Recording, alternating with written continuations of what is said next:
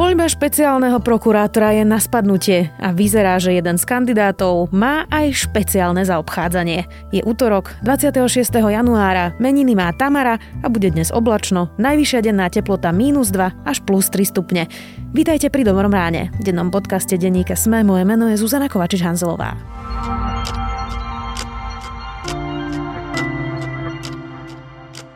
A teraz poďme na krátky prehľad správ. Predseda Smeru Robert Fico označil špeciálneho prokurátora Dušana Kováčika za politického väzňa.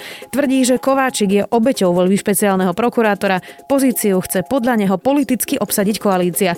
Kováčik je vo väzbe pre závažné podozrenia z korupcie a zosnovania zločineckej skupiny. Súdna rada začala s preverovaním majetkov aj spôsobilosti sudcov. Od januára má nové kompetencie. Preverovanie súdnou radou môže vyústiť aj do disciplinárneho konania. Škótska premiérka Nicola Sturgeon chce opäť referendum o vyhlásení nezávislosti od Spojeného kráľovstva. Urobí tak v prípade, ak vyhrá májové voľby. V Škótsku už takéto referendum mali v roku 2014. Vtedy tesne ľudia hlasovali za zotrvanie. Bolo to však ešte pred Brexitom a väčšina Škótov chce zostať v Európskej únii. Viac takýchto správ nájdete na sme.sk.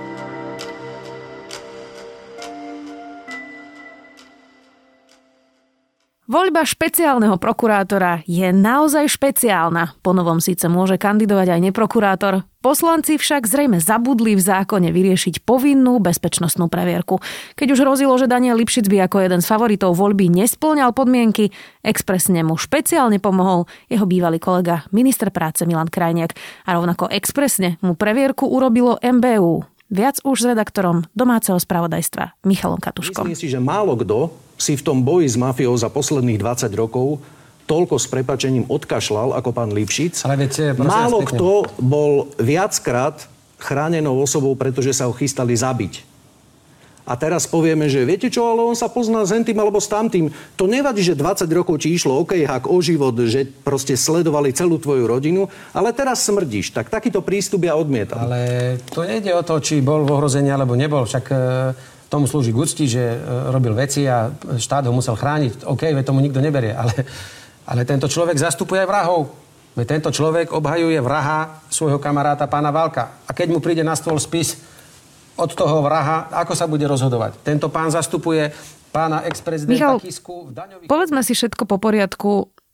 Ako sme sa vlastne dostali do situácie, že riešime či Daniel Lipšic má alebo nemá a či má expresne alebo e, nemá expresne previerku. Sem sme sa dostali vďaka tomu, že koalícia e, ešte minulý rok e, v období leta e, rozhodla, že zákon o tom, ako sa budú voliť prokurátori, sa bude meniť a teda poprvýkrát umožnili to, aby za špeciálneho a generálneho prokurátora mohli kandidovať aj ľudia, ktorí neboli vo funkcii prokurátorov a teda otvorili túto voľbu aj pre ďalšie právnické povolania a profesie. No a e, toto síce pozmenili, ale zabudli vlastne do toho zákona e, upraviť mechanizmus, cez ktorý by si vlastne takýto človek mohol splniť, takýto kandidát, neprokurátor, jednu z povinností, aby vôbec mohol kandidovať a to je získať bezpečnostnú previerku. Pretože vysvetlo, že si o ňu takýto kandidát nemôže požiadať sám a musí si teda nájsť niekoho, k tomu požiada o túto previerku. Čiže inak povedané, obyčajný smrteľník, ktorý nemá prečo potrebovať previerku, si o ňu sám nemôže len tak požiadať. V prípade hlavne týchto vysokých stupňov utajenia, to treba povedať, že kandidát na špeciálneho a generálneho prokurátora potrebujú mať previerku na prísne tajné, to je ten najvyšší stupeň. No a tu prichádza teda do hry Daniel Lipšic. O ňom sa hovorilo už pri prvej voľbe a teda generálneho prokurátora, že by mohol kandidovať. Nakoniec nekandidoval. Hovorilo sa, že aj preto, že Zuzana Čaputová, ktorá menuje generálneho prokurátora, dopredu povedala, že teda takéhoto kandidáta, aj keby bol zvolený, by zrejme nevymenovala. Špeciálneho prokurátora prezidentka nemusí potvrdzovať a tam už teda Daniel Lipšic kandiduje. Má už previerku teda? Daniel Lipšic už previerku má. svieti na nej na tom osvedčení, ktoré je zverejnené, pretože kandidáti musia zverejňovať viaceré dokumenty e, o tom, že či pôsobia v tom advokátskom povolaní ten stanovený počet rokov a podobne. Toto všetko je verejne sprístupnené na stránke Národnej rady.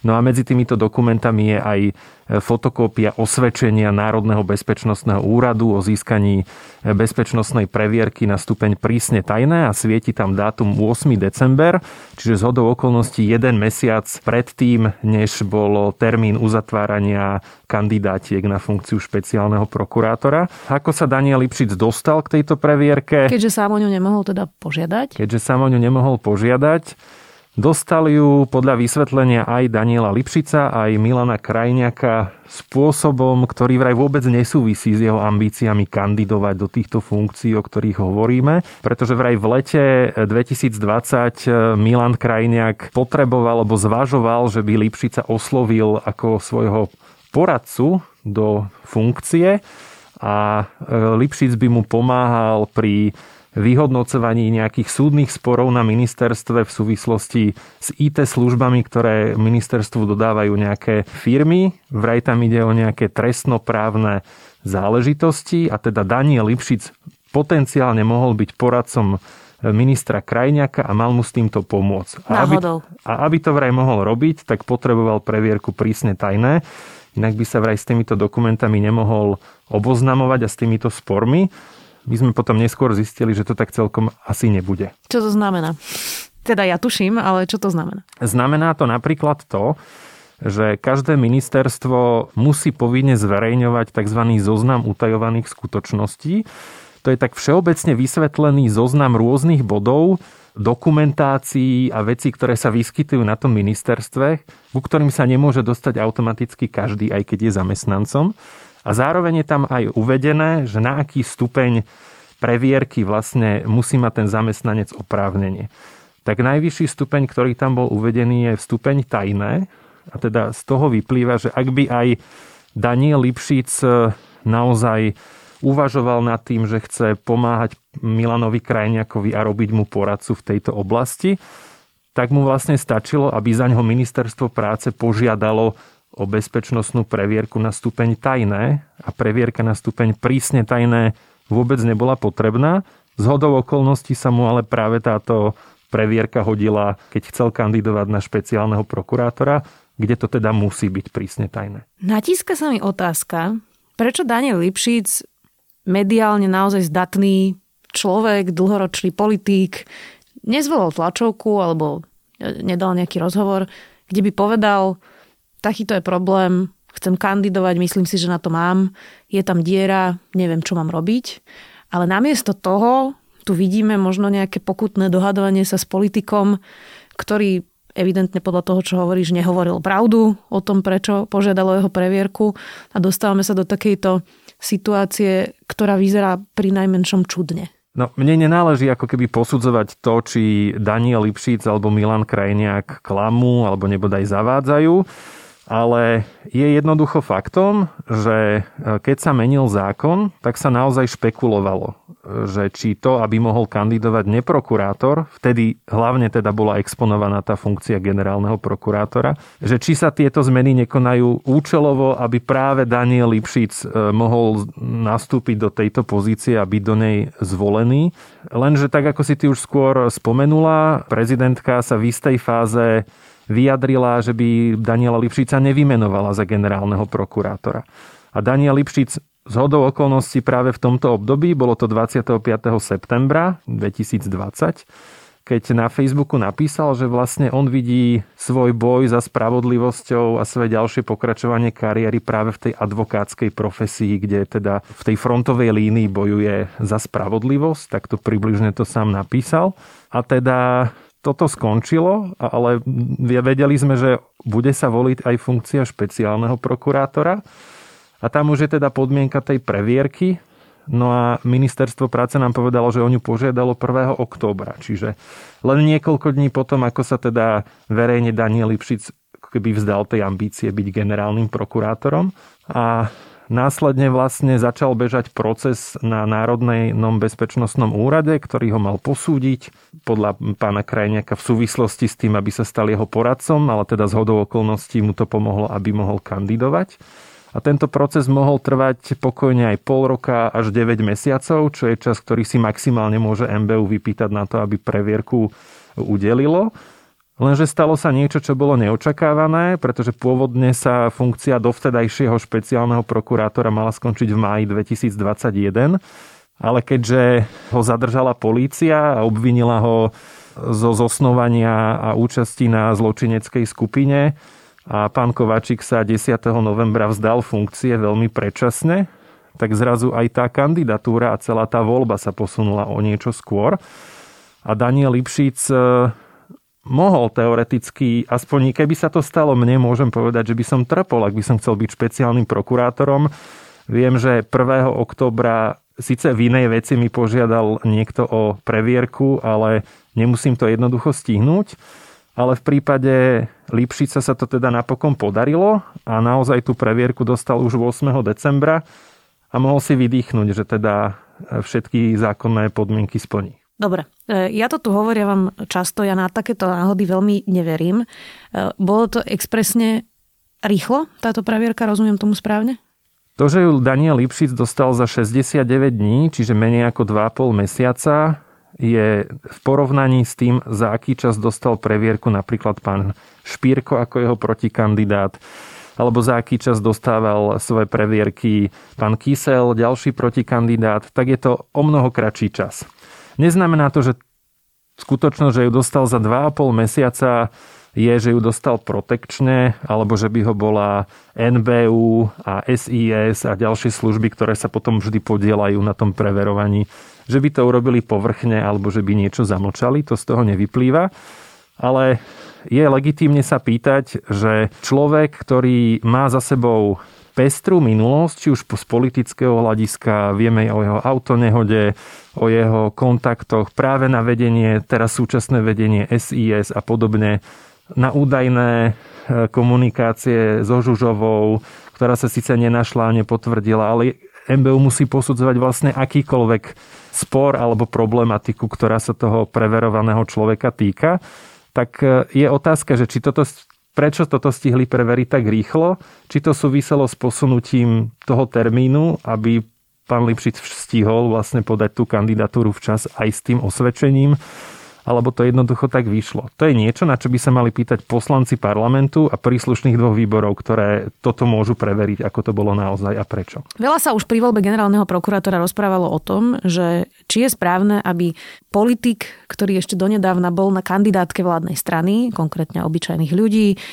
kandidoval na tak zásadnú funkciu v spravodlivosti, ako je generálny prokurátor, teraz špeciálny prokurátor. Sú to naozaj mocné pozície, Teraz sa ukazuje, že vôbec, aby mohol kandidovať, mu pomohol aktívny politik, ktorý s ním bol v jednej strane, a teda Milan Krajniak.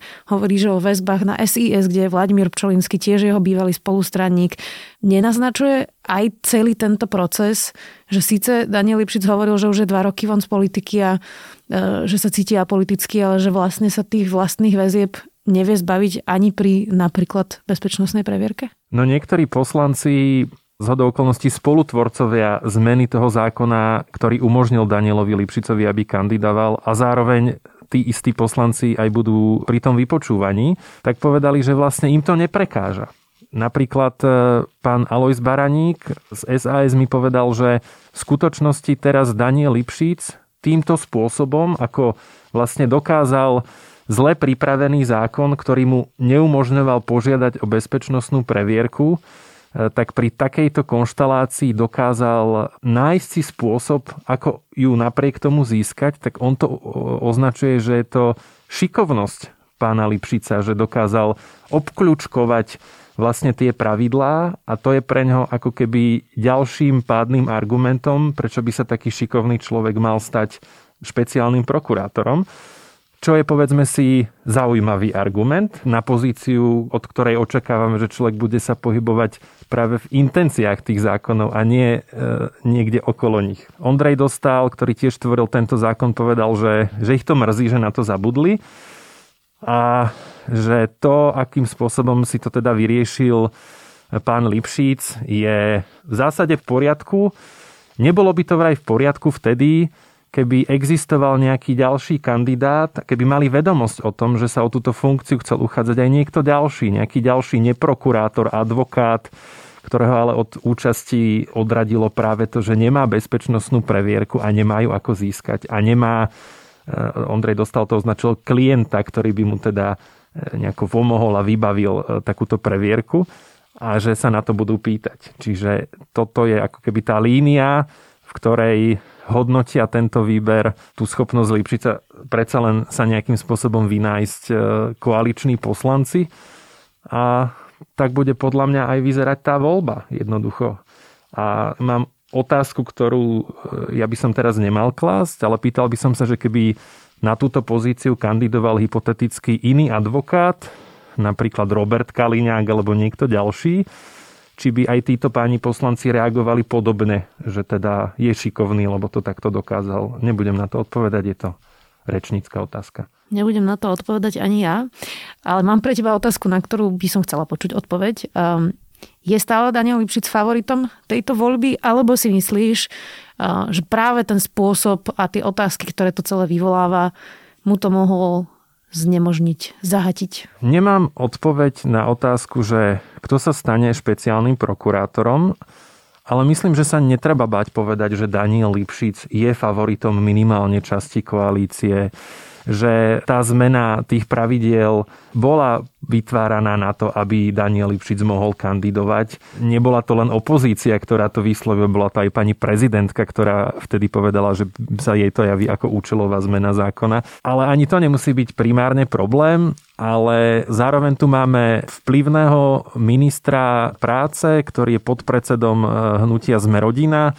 Je to jedna z popredných tvári tohto hnutia a táto strana vlastne nepriamo v zosobnení pána Krajniaka pomohla Lipšicovi, aby sa vôbec mohol uchádzať. Z toho vyplýva legitímna otázka, že či teda sme rodina a jej poslanci budú hlasovať za, za pána Lipšica. Prípade Oľano aj premiér Matovič sa veľakrát vyjadril, že tí štyria kandidáti sú výkladnou skriňou a že keď sa hoci ktorý z nich stane špeciálnym prokurátorom, tak to bude len dobré a mafia sa už trasie. Takže tam tá podpora je. Vieme, že Matovič a Lipšic majú blízko k sebe, spolupracovali aj v politike. Takže neviem, kto sa stane špeciálnym prokurátorom, ale zatiaľ sa javí, že koalície robí všetko preto, aby na tej štartovacej čiare bol aj Lipšic a aby sa mohol aspoň pokúsiť. My sme v situácii, keď špeciálny prokurátor musel odísť, pretože zrejme spolu zosnoval zločineckú skupinu momentálne sedí v kolúznej väzbe. Je to vážna vec, je to niečo, čo sa bude naprávať ešte dlho, myslím to renomé práve tejto funkcie. Nemyslíš si, že by si Slovensko zaslúžilo mať teraz voľbu špeciálneho prokurátora, kde by sme takýto podcast vôbec nemuseli vlastne nahrávať? V ideálnom prípade by zákon bol napísaný správne na prvý krát, možno, že by ho nepredkladali poslanci koalície, ale samotné ministerstvo spravodlivosti, aby sa zákon mohol naozaj vyvarovať a vysporiadať so všetkými okolnostiami. A aj v prípade, že by sa stalo to, čo sa stalo, tak by mohla byť odložená voľba, mohol by byť upravený zákon, aby aj kandidát ako Lipšic mohol normálnym spôsobom požiadať o previerku. To sa nestalo, takže musíme sa teraz spolahnúť na, na preverovanie tých kandidátov v tom vypočutí. Nemalo by sa to stať, stalo sa to, ale ešte to nemusí zle dopadnúť. Budeme to samozrejme pozorne sledovať aj s Michalom Katuškom, redaktorom domáceho spravodajstva. Rozhodol som sa, že budem kandidovať na funkciu špeciálneho prokurátora. Myslím si, že dnes je možno najväčšia príležitosť za posledných 30 rokov posunúť trestnoprávnu spravodlivosť výrazne dopredu.